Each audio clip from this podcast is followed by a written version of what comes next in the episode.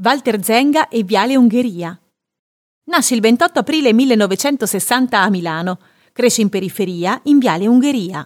Un luogo e una radice che anche nel momento massimo della popolarità e della vita notturna e vipparola gli facevano dire che per lui Milano erano sì le discoteche e i ristoranti alla moda, ma che più di tutto Milano per lui era Viale Ungheria.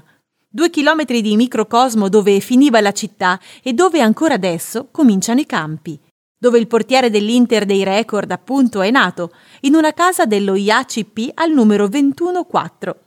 Passa la sua infanzia giocando nel campetto dell'oratorio.